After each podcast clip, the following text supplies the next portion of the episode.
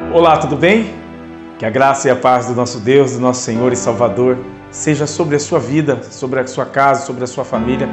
Passando para partilhar com você o início de uma série, de alguns episódios, onde nós iremos falar de algumas coisas que aborrecem a Deus, de algumas coisas que Deus odeia.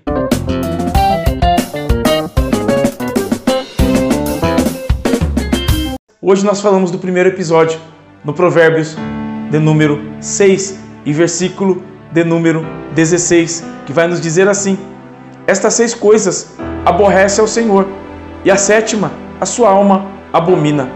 Olhos altivos. Nesse primeiro episódio dessa série, eu quero falar sobre olhos altivos ou altivez, né? O texto, ele fica bem claro que essas coisas desagradam a Deus. Essas seis coisas.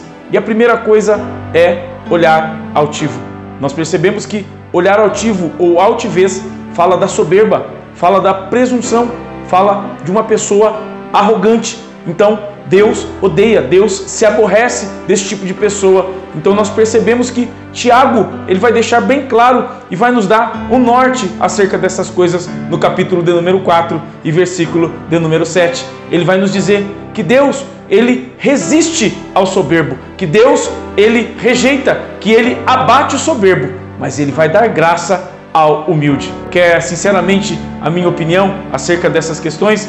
Seja humilde, humilhe-se diante da potente mão de Deus e no tempo certo Deus vos exaltará. Uzias, ele começou bem, mas terminou de uma forma má, porque foi presunçoso, porque foi arrogante, porque foi soberbo, fez o que não deveria fazer e, e sucumbiu ao final da sua carreira.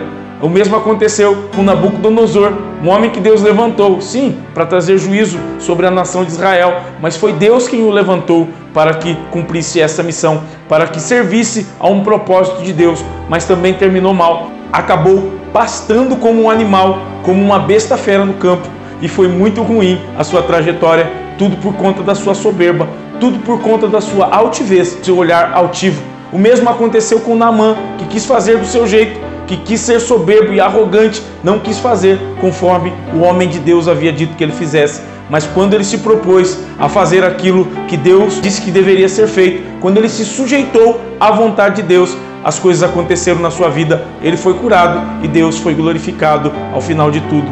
Quer saber de uma coisa, meu irmão? Deixa a arrogância de lado, deixa a soberba de lado, deixa o orgulho de lado, sujeite-se a Deus e Deus vai abençoar a sua vida. Daí eu te pergunto: que você pensa no seu coração? Porque a Bíblia diz assim: deleita-te no Senhor e Ele concederá o desejo do teu coração. Se nós quisermos alcançar ao, aquilo que Deus tem para a nossa vida e aquilo que nós queremos, o que nós almejamos como desejo do coração, o que é que nós devemos fazer?